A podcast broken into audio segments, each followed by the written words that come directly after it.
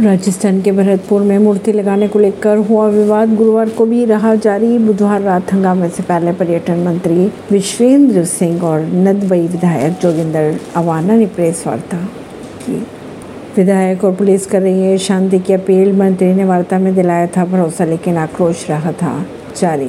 राजस्थान के भरतपुर ज़िले के नदबाई क्षेत्र में महाराजा सूरजमल भगवान परशुराम और डॉक्टर भीमराव अंबेडकर की प्रतिमा लगाने के मामले को लेकर विवाद जारी रहा। इसी मसले को लेकर बुधवार को पर्यटन मंत्री विश्वेंद्र सिंह और नदबई विधायक जोगिंदर ने साझा प्रेस वार्ता कर कहा था कि महाराजा सूरजमल की प्रतिमा कुम्हेर रोड बाईपास चौड़ा डेहरा मोड़ पुलिस चौकी के पास लगेगी। डॉक्टर भीमराव अंबेडकर की प्रतिमा बेलारा बाईपास चौराहे पर लगाई जाएँगी। उन्होंने ये भी कहा था मूर्तियों के लगाने पर सभी की सहमति बन गई। इसी के साथ जिला प्रशासन ने आदेश भी जारी कर दिए थे। उन्होंने सभी से अपील भी की थी कि अफवाह पर ध्यान न दिया जाए, कानून व्यवस्था बिगाड़ने वालों को चिन्हित कर गिरफ़्तार भी किया जाएगा। ऐसी खबरों को जानने के लिए जुड़े रहिए जनता सरिश्ता पॉडकास्ट से। प्रवेश दिल्ली से